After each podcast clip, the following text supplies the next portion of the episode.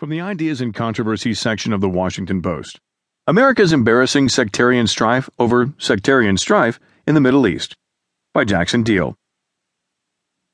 Saudi Arabia's execution of a Shiite cleric produced a predictable explosion of sectarian enmity across the Middle East last week.